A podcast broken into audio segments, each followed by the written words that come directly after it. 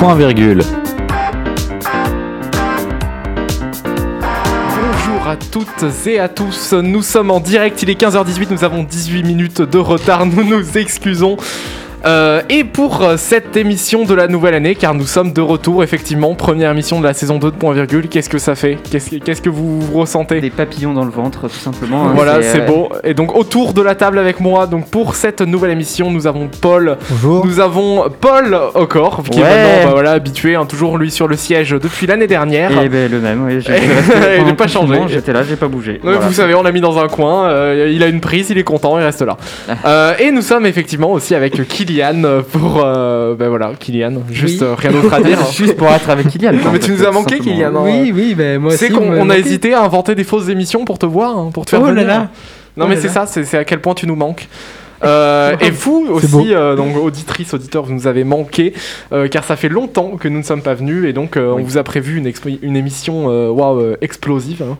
Pour ça, c'est une émission normale. Non, elle va être explosive. Le fait qu'elle existe est explosif. C'est tout simplement ça. Voilà, nous sommes là pour vous en studio, en direct de Delta FM, pour vous faire vivre 30 minutes, peut-être un peu plus, de passion.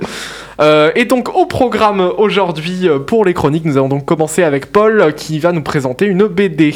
Tout à fait.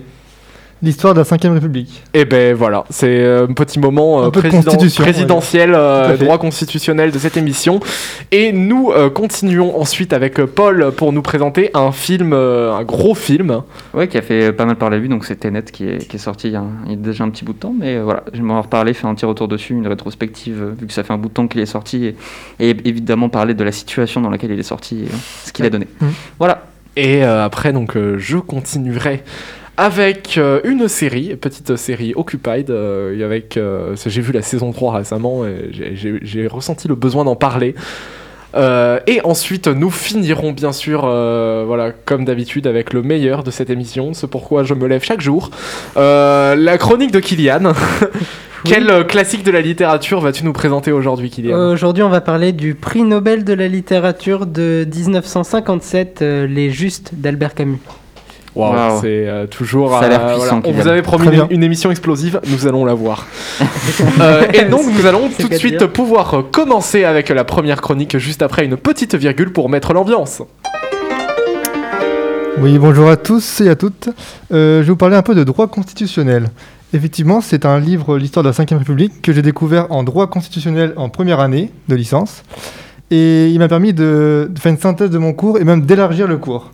Et je trouvais ça très pratique et très intéressant de vous en parler pour justement, si ça vous intéresse, tout ce qui est politique, constitution, 5ème République, comprendre les rouages et les critiques qu'on peut avoir envers cette 5ème République de nos jours.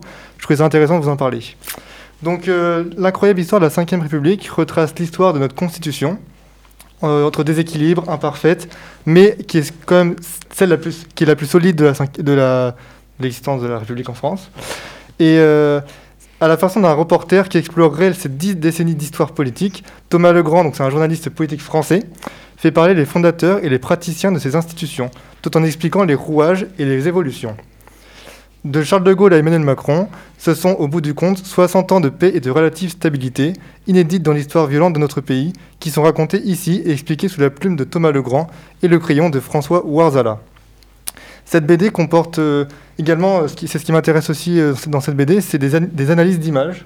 Par exemple, vers le milieu du livre, ils font une analyse de tous les portraits présidentiels, ce qu'on voit dans les mairies où il y a les présidents. Et je ne pensais pas au début, en lisant, qu'il y avait une certaine orientation politique ou que ça montrait aussi tellement ce que le président voulait nous faire passer comme message et la politique qu'il voulait mettre en œuvre. Et dans le coup, ça m'a permis de découvrir que de Charles de Gaulle à Emmanuel Macron, les portraits sont connotés politiquement, ou ça renvoie une vision moderne ou plus ancienne, plus patriotique. Enfin, c'est vraiment la politique qu'ils veulent mettre en place. Et notamment avec Emmanuel Macron, j'étais étonné de découvrir les messages qu'il voulait faire passer dans son portrait. Et outre ces éléments fondateurs et étapes importantes de la 5ème République, la bande dessinée nous permet aussi de comprendre pourquoi la 5ème République est critiquée dans les médias et dans l'opinion publique. Et ça nous donne aussi l'occasion de faire notre propre avis sur la question républicaine et sur l'avenir de notre pays. Et c'est ce que je trouve le plus intéressant et important dans cette bande dessinée. Se faire notre propre avis, c'est quelque chose qui est très important en démocratie. Merci Paul pour la présentation de ce livre et pour revenir un peu dessus, donc déjà tu parlais de l'analyse des portraits, je peux conseiller aussi une très bonne émission donc, qui est sur Arte qui s'appelle Carambolage, voilà, Kilian a l'air de connaître, dans lequel ils ont fait, un épisode en fait sur justement les portraits présidentiels qui effectivement sont des portraits chargés de symboles et voilà, donc, par exemple pour ne pas tous les citer, il y a la position par exemple du drapeau européen par rapport au drapeau français que la place d'honneur est normalement la place de droite et on peut remarquer, je crois que c'est à partir de ça doit être François Hollande je crois ou peut-être avant, où le drapeau européen est passé à droite. Ça, c'est pas les aspects que j'avais vus, mais... Mais c'est un des aspects ouais. qu'ils abordent, notamment dans Carambolage, où voilà, par exemple, ce genre de choses, où ils avaient inversé, normalement, les drapeaux, ils ont mis le drapeau européen à droite, qui est la place d'honneur, pour montrer, justement, la volonté d'Europe de la présidence. Et plein d'autres messages comme ça, enfin voilà, c'est... donc je conseille vraiment de regarder cet épisode de Carambolage sur les portraits des présidents qui sont... Et de lire le livre aussi, très intéressant. De lire le livre. Lire le livre aussi, effectivement. Ouais, ça avait l'air très cool, ouais, ça a l'air intéressant. Ouais. Bah, surtout que la force du livre, c'est que... Oui, tu l'as lu, Kylian. Ouais, pour l'avoir lu aussi, c'est que ça permet de faire comprendre, enfin comme tu l'as dit, ça permet d'apprendre, de faire comprendre, mais de manière accessible à tout le monde. C'est pas un manuel d'histoire constitutionnelle qu'on lit, c'est quelque chose de très accessible pour tout le monde et c'est ça qui est très bien. Et je le trouve plutôt neutre, on va dire, il y a pas j'ai pas trouvé qu'il y avait vraiment de prise de parti par rapport à l'auteur ou même au dessinateur. Enfin, j'ai trouvé que c'était vraiment neutre et que oui, ça permet vraiment d'apprendre et de se faire notre propre avis quoi. Ce qui est vraiment une force pour un livre parce que souvent les auteurs, même les journalistes, on se rend compte qu'ils ont quand même des plus ou moins de gauche, plus ou moins de droite, enfin voilà, donc là c'est plutôt neutre et c'est bien, je trouve. Ouais, il y a aussi une autre BD, donc ça c'est plus du droit constitutionnel, mais je crois que tu l'as lu, Kilian, la BD Le Château. Oui, Le Château, c'est très bien. C'est autre chose. Voilà, c'est autre chose, mais ça reste un peu, tu vois, dans l'univers des présidents pour décrypter... C'est le fonctionnement de l'Élysée. Voilà, le fonctionnement de l'Élysée sous François Hollande, donc c'est un auteur de BD qui a suivi Mathieu le Sapin. Président. Voilà, j'avais plus son nom, qui a suivi le président pour raconter. Et vraiment, la BD est exceptionnelle, on en apprend beaucoup sur la vie de l'Élysée en lui-même et même sur les déplacements du président, tout ça. Si jamais vous vous intéressez à ce sujet, je pense que c'est une BD que vous pouvez lire, car elle est très complète et très intéressante. Est-ce qu'il y a aussi...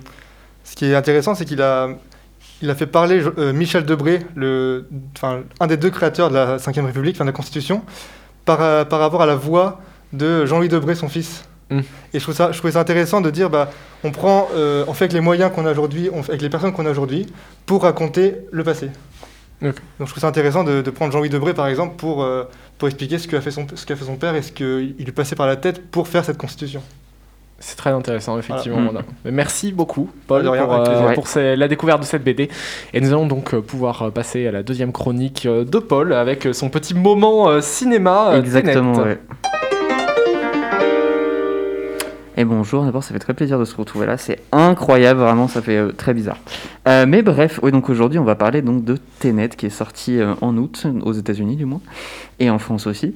Et je voulais revenir dessus parce que du coup le film est sorti en Blu-ray il n'y a pas longtemps, début décembre, normalement le 15 décembre. Et j'ai eu l'occasion du coup de le revoir, j'étais allé le voir en salle, mais ma séance avait été un peu compliquée, mais ça on s'en fout. J'avais pas pu vraiment en profiter, là j'ai pu le revoir du coup dans de bonnes conditions. J'ai dû le revoir 4 ou 5 fois pour vraiment me faire bien avis dessus et aussi parce que le film est plutôt cool. Et j'aimerais revenir donc, notamment sur les conditions dans lesquelles il est sorti, ce que ça implique pour les salles de cinéma. Parce que je ne sais pas si vous avez lu la nouvelle, donc Warner a décidé récemment de sortir tous ces films qui vont sortir donc entre 2021 et début 2022, enfin je ne crois pas qu'il y ait de date arrêtée, mais on s'en fiche, de les sortir simultanément en salle et sur HBO Max, donc la plateforme qui est possédée par Warner de streaming. Et c'est dû notamment, au relatif flop de Tenet en salle, malgré l'attente assez énorme qu'il y avait sur le film. Il n'a pas réussi à se rembourser. Il a tout juste réussi à se rembourser. Vas-y, Kylian, je te laisse parler. Il y a aussi le fait que le marché hollywoodien a été déçu de l'arrivée de Tenet, mais il y a aussi surtout le fait que la plateforme HBO Max... la plateforme de Warner a été un flop industriel total. Hein. HBO Max, ça va, en vrai. Non, HBO Max n'est pas un flop. Non, Warner, je parle. Warner. Ah, la plateforme de Warner, oui, de toute façon, c'est... Warner, ça a été un flop industriel incroyable, oui. C'est une perte monumentale, donc c'est pour ça qu'ils veulent mettre leurs gros films, les gros films en simultané pour gagner, parce que par exemple Wonder Woman qui est sorti récemment dessus, ça leur a fait gagner, bon, pas autant que... C'est pas un chiffre énorme, mais entre 5000 et quelque chose comme... 500 000, pardon. Après, pour avoir vu tes critiques sur Wonder Woman, oui, il n'a pas l'air exceptionnel. Donc mais ça attire du public, donc c'est pour essayer de... Et après, donc justement, je vais revenir dessus, et notamment par rapport au succès de la plateforme Disney+, qui est absolument incroyable, enfin... On va revenir sur la plateforme. La plateforme en elle-même n'est pas incroyable, mais ça on s'en fout. Mais le succès est absolument retentissant. Ils ont, je sais plus, 70 millions d'abonnés, je crois, alors que ça fait genre un an et demi qu'ils sont lancés, donc c'est absolument monumental. Et donc il y a Soul qui est sorti il n'y a pas longtemps dessus, le dernier Pixar, ce qui est vraiment un événement assez particulier de voir un film Pixar sortir en streaming. Et donc oui, par rapport à Tenet, c'est finalement assez triste, je vais revenir dessus, que des blockbusters comme ça soient entre guillemets sacrifiés pour le streaming, même si c'est quelque chose qui est plus confortable pour nous, consommateurs, on va dire. C'est beaucoup plus compliqué pour les exploitants. Et de voir tous ces gros films qu'on ne va donc pas pouvoir voir en salle, ça peut nous faire se questionner sur l'avenir des salles tout court, en fait. Parce qu'on ne sait pas combien de temps la crise va durer pour le monde de la culture, ce qui est quand même assez grave. Enfin, pas le fait qu'on ne sache pas, mais le fait qu'il reste fermé, bien sûr. Et la sortie en streaming simultané de ces gros blockbusters, je pense, va profondément entamer la façon dont on consomme ces films et comment ils vont être produits aussi, parce qu'un film produit pour la salle n'est pas du tout le même que celui qui est produit en streaming. Il y a des obligations qui ne sont pas les mêmes. Et je pense que, voilà, je voulais voir un peu avec vous si vous aviez des avis, peut-être faire un... Non, mais moi, je pense, je suis d'accord avec toi, Paul. Tu parlais de Warner qui avait décidé, mais on peut aussi mentionner Disney, bien sûr, bien sûr. Qui maintenant... Alors, est-ce qu'ils ont dit qu'ils sortiraient plus en salle ou est-ce qu'ils sortiront simultanément ? Alors le nouveau PDG, je n'ai plus son nom, donc c'était Bob Iger avant, mais il a été changé, et le nouveau PDG, je n'ai absolument plus son nom, a bien précisé que maintenant, donc la nouvelle stratégie Disney, c'était de se focus sur Disney+, qui n'était plus du tout la salle. Ils ont annoncé plus d'une dizaine de séries Star Wars pour les 3 prochaines années. C'est immense, c'est horrible. Enfin, c'est monstrueux le nombre de séries qui prévoient là-dessus. Et c'est-à-dire que, alors que la licence Star Wars est déjà en train d'arriver à un point où le vase va vite être rempli, oui, et bien sûr. Ça va juste faire déborder. On risque l'overdose, effectivement. Ouais. C'est ce que je disais par rapport à la production de ce contenu, parce que on va probablement arriver à une overdose au bout d'un moment. Quand on voit le nombre de plateformes qu'il y a avec le nombre de contenus qui arrivent, on peut légitimement se demander qu'est-ce qui va se passer de tout ce contenu, en fait. En fait, on va le consommer, on va le laisser par terre. C'est un mode différent, on ne veut pas passer pour non plus des vieux cons, hein, parce qu'on ne l'est pas encore, mais ça serait... faut y réfléchir en disant que bon, on va peut-être sacrifier une partie quand même de notre économie, finalement, parce que les salles, c'était quand même un moyen de revenu. Oui, mais la culture. Oui, pour la création. C'est toi qui me disais ça avant, que quand on dira plus tard à nos enfants que nous, on allait au cinéma, en tout cas, c'est la direction qu'on prend, oui, c'est ça. C'est peut-être que ça va devenir... une disparition des salles de cinéma. Probablement pas, j'espère que non. On n'espère pas, mais bon. Mais pas dans l'immédiat, mais... Est-ce que les deux peuvent cohabiter ensemble ? Voilà, c'est la question. Je voulais juste laisser cette petite question dans votre tête. Non, mais moi je pense que c'est très intéressant, parce que quand on voit toutes les annonces que maintenant il y aura quasiment plus d'exclusivité aux salles pendant un certain moment, que tout sortira simultanément sur un streaming ou seulement en streaming, parce que si je ne m'abuse, la chronologie des médias en France s'impose que ça peut pas sortir simultanément en streaming et salle. C'est pas possible. Donc ils devront faire un choix, soit streaming, soit salle. Ouais. Et ça veut dire que si Disney, comme ils ont fait par exemple, on regarde Soul en salle, dans un temps normal, ça aurait été un succès commercial. Bien sûr, bah évidemment. Ça aurait été un très bon succès commercial pour Disney. Et pourtant, ils ont choisi, bon, déjà imposé par la pandémie, mais ils l'ont quand même fait. Ils ont choisi de le sortir seulement sur Disney+. Après aussi, donc, le truc, c'est que produire un film, c'est déjà entre guillemets un risque. Donc c'est un risque parce que ça coûte extrêmement cher. Oui, c'est sûr. Et ça coûte sommes absolument faramineuses. C'est que le film est remboursé par ses entrées en salle. Oui, et c'est aussi, ce qui était reproché à Tenet. Le film a eu du mal à rembourser tout. C'est ça, et sur par rapport à la période. Même si en France, le film a très bien marché, oui, malgré le Covid et tout. Le film a très bien marché, mais c'est ailleurs dans le monde. C'est que économiquement parlant, c'est certainement plus rentable de prendre moins de risques en le sortant sur une plateforme de streaming où tu sais que dans tous les cas ton film va plus ou moins être remboursé parce que ça va t'apporter de nouveaux abonnés. Surtout quand c'est un Pixar, tu sais que ça va attirer, et donc t'as pas ce risque financier de donner une somme absolument monstrueuse à des créateurs pour ensuite faire une œuvre, et on voit si ça marche ou pas, on la market ou pas. ça coûte moins cher de produire un film streaming plutôt qu'un film cinéma. Ça dépend, parce que si on met les... Pas nécessairement, ça dépend de la façon dont il a été pensé pour le streaming, par exemple, c'est une série. Évidemment, une série coûte généralement moins cher qu'un film, généralement. Généralement, quelques exceptions près. Oui, c'est ça, oui, il y a des... Game of Thrones. Oui, oui, voilà, bon, c'est... Ça dépend les films aussi, si c'est Paranormal Activity qui a coûté 20 000 balles ou Tenet qui en a coûté 300 millions, c'est pas, voilà, c'est pas les mêmes échelles.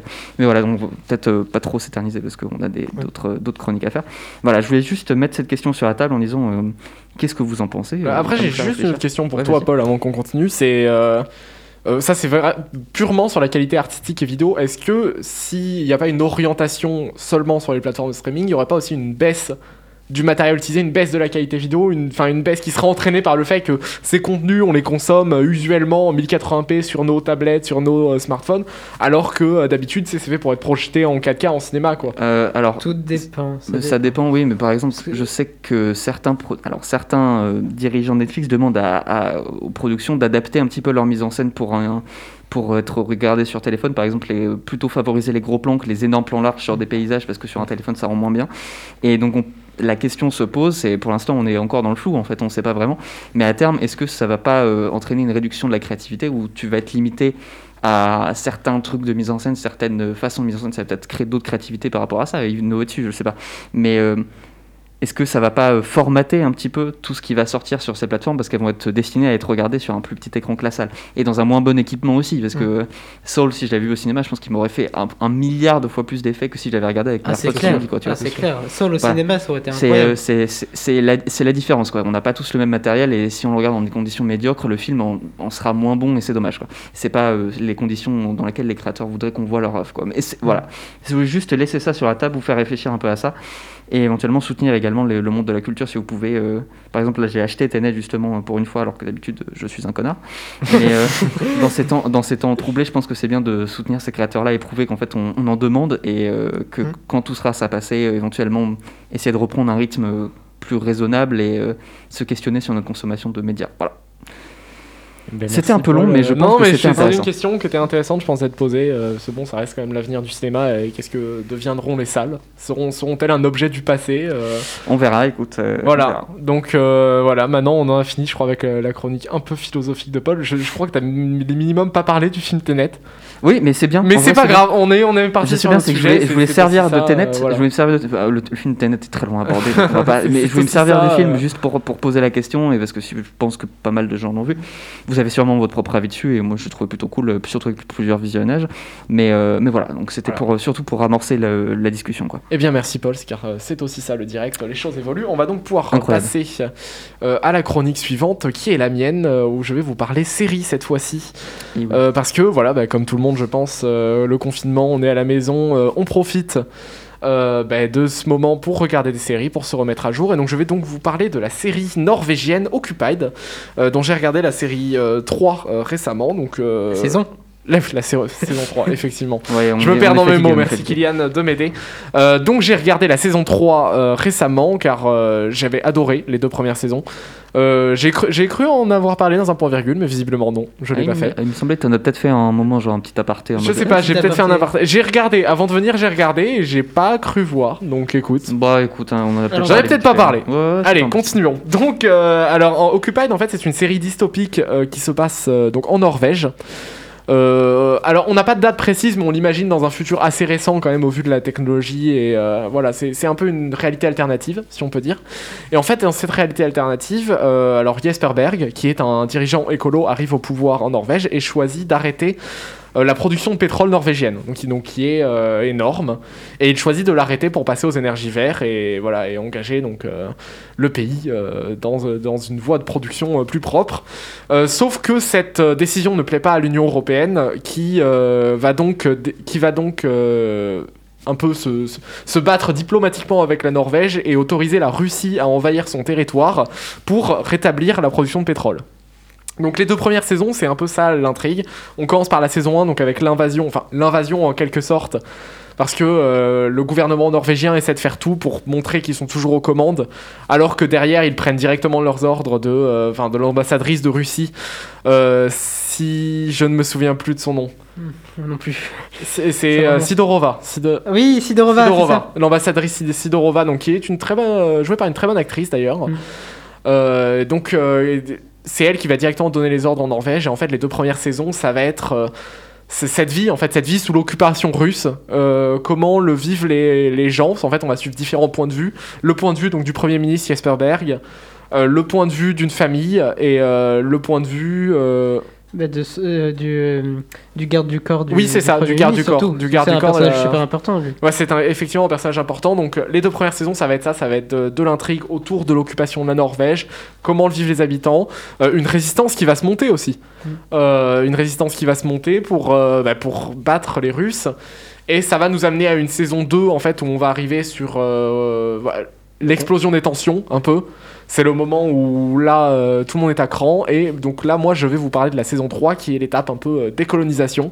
Voilà, donc c'est pas vraiment un spoil. Je considère que c'est dans la continuité de l'histoire, donc je spoil pas trop. En fait, là, on arrive au moment où la Russie a été mise hors de Norvège. Et donc, on arrive dans une période... je pense que ça peut rappeler certaines périodes de l'histoire qu'on a connues en France. En fait, il y a une politique en Norvège qui est très protectionniste et les Russes dehors, en fait, en quelque sorte. Une période de restauration. Voilà, c'est ça, de restauration. Donc chaque Russe est un peu déporté, en quelque sorte. Et il y a cette tension entre justement ceux qui sont pour les droits de l'homme et la justice et qui ne soutiennent pas cette politique qui est un peu vraiment très autoritaire, hein, on peut le dire, de repousser tous les Russes et d'arrêter tous ceux qui ont travaillé avec les Russes aussi. Et donc voilà, c'est une excellente série qui est vraiment pleine d'action, pleine de rebondissements. Je ne peux que vous la conseiller, portée par des acteurs magiques. On peut parler par exemple dans les premières saisons d'Hippolyte Girardot, acteur français qu'on retrouve maintenant sur France Inter, qui joue un commissaire européen. Il apparaît pas tout le temps, c'est pour des courtes c'est des courtes périodes, mais je trouve ça rafraîchissant de le voir. C'est rafraîchissant de le voir, et c'est dans une production norvégienne voir un acteur français comme ça. Et après sinon on est que sur des acteurs norvégiens, mais vraiment des excellents acteurs. Et au début, je pensais que la série allait s'essouffler en fait, en continuant dans les saisons, mais non, vraiment, elle réussit toujours à nous surprendre.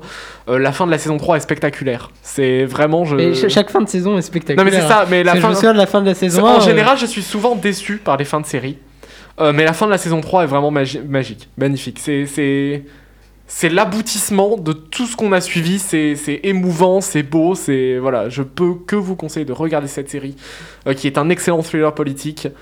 Une excellente production norvégienne.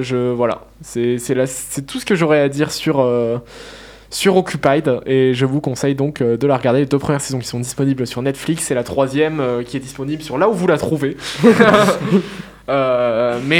C'est tout ce que j'aurais à dire donc sur cette série magnifique, et que je vous conseille de regarder. Eh bien, merci beaucoup. Je n'ai pas regardé, donc Paul qui ne regarde pas. Je n'ai aucune culture en fait, donc c'est pas moi qu'il faut demander. non, mais apparemment ça rend très bien. Donc, ça donne envie. Non, c'est une excellente série politique, ouais. Je peux que vous conseiller de la regarder, donc voilà. Allez-y. Et on va donc pouvoir finir cette émission par le meilleur, ce que l'on attendait tous et toutes, la chronique de Kilian, juste après ce jingle. C'est un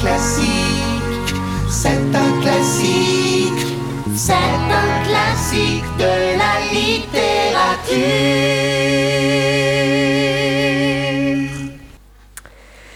Oui, et aujourd'hui, nous partons vers la Russie à la recherche de ce que signifient l'amour et la haine sur fond de débats politiques.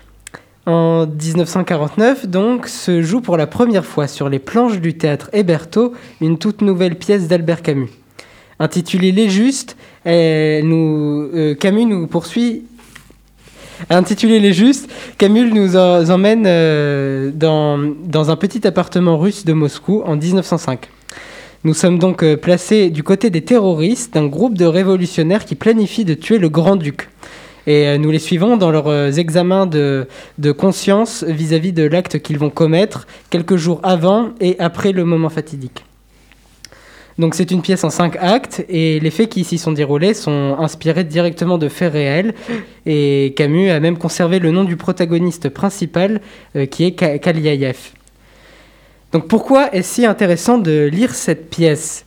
Donc dans cette œuvre, une réflexion sur l'engagement politique est mêlée à une réflexion sur les antagonismes que sont l'amour et la haine. Jusqu'où sommes-nous prêts à aller pour défendre un idéal ? Tuer des innocents comme des enfants est-il nécessaire pour défendre la cause ? L'amour pour le peuple, oui, mais à quelles conditions quand ce même peuple, aussi chéri soit-il, ne reconnaît pas l'acte qui est accompli pour lui ? L'exercice de la terreur, enfin, est-il nécessaire pour soutenir la cause ? En fait, toutes ces réflexions sur la psychologie des individus ainsi que sur les moyens de promouvoir un idéal, c'est ce qui fait une œuvre forte et qui ne laisse pas le lecteur indifférent. Plus que politique, c'est aussi une véritable tragédie d'amour, celle d'une passion plus humaine que symbolique, même et surtout si cet amour doit rester impossible, à l'instar de Roméo et Juliette. L'opposition entre le devoir de servir la justice et le sentiment pour un être aimé ne laissera aux amants qu'une seule solution, justement, le sang et la corde froide. Inséparable de Kaliaïev, Dora est une figure essentielle de la pièce et manifestement le porte-parole de l'auteur. Et comme dans une tragédie antique où l'hubris, donc pour rappel c'est le comportement ou le sentiment violent qui est inspiré par la passion, même si l'hubris est puni, Dora, tout en restant fidèle à la cause révolutionnaire, est consciente de la démesure de leur entreprise et reconnaît la faute de la transgression. C'est pourquoi il est intéressant de lire ou relire Les Justes d'Albert Camus, qui est une œuvre forte et qui ne se limite pas à un seul point de vue et fait confronter différentes opinions. Ben wow. Merci beaucoup, Kilian. C'était magnifique, Kilian. On a vibé, hein, je t'avoue. On est très content de cette reprise et voilà, d'avoir pu écouter ta nouvelle découverte, enfin ton nouveau coup de cœur littéraire, comme le dit si bien ton jingle. Voilà, son classique. Mm-hmm. Comme le dit si bien ce jingle. Et c'est une fin d'émission pour nous. Nous sommes très heureux d'être revenus. Nous espérons être de retour. Le plus tôt possible, hein, et régulièrement. On essaiera, promis. Ouais. Et on vous fait donc des bisous à toutes et à tous et on vous dit à une prochaine fois. Merci à vous de nous écouter. Au revoir. Bisous. Au revoir.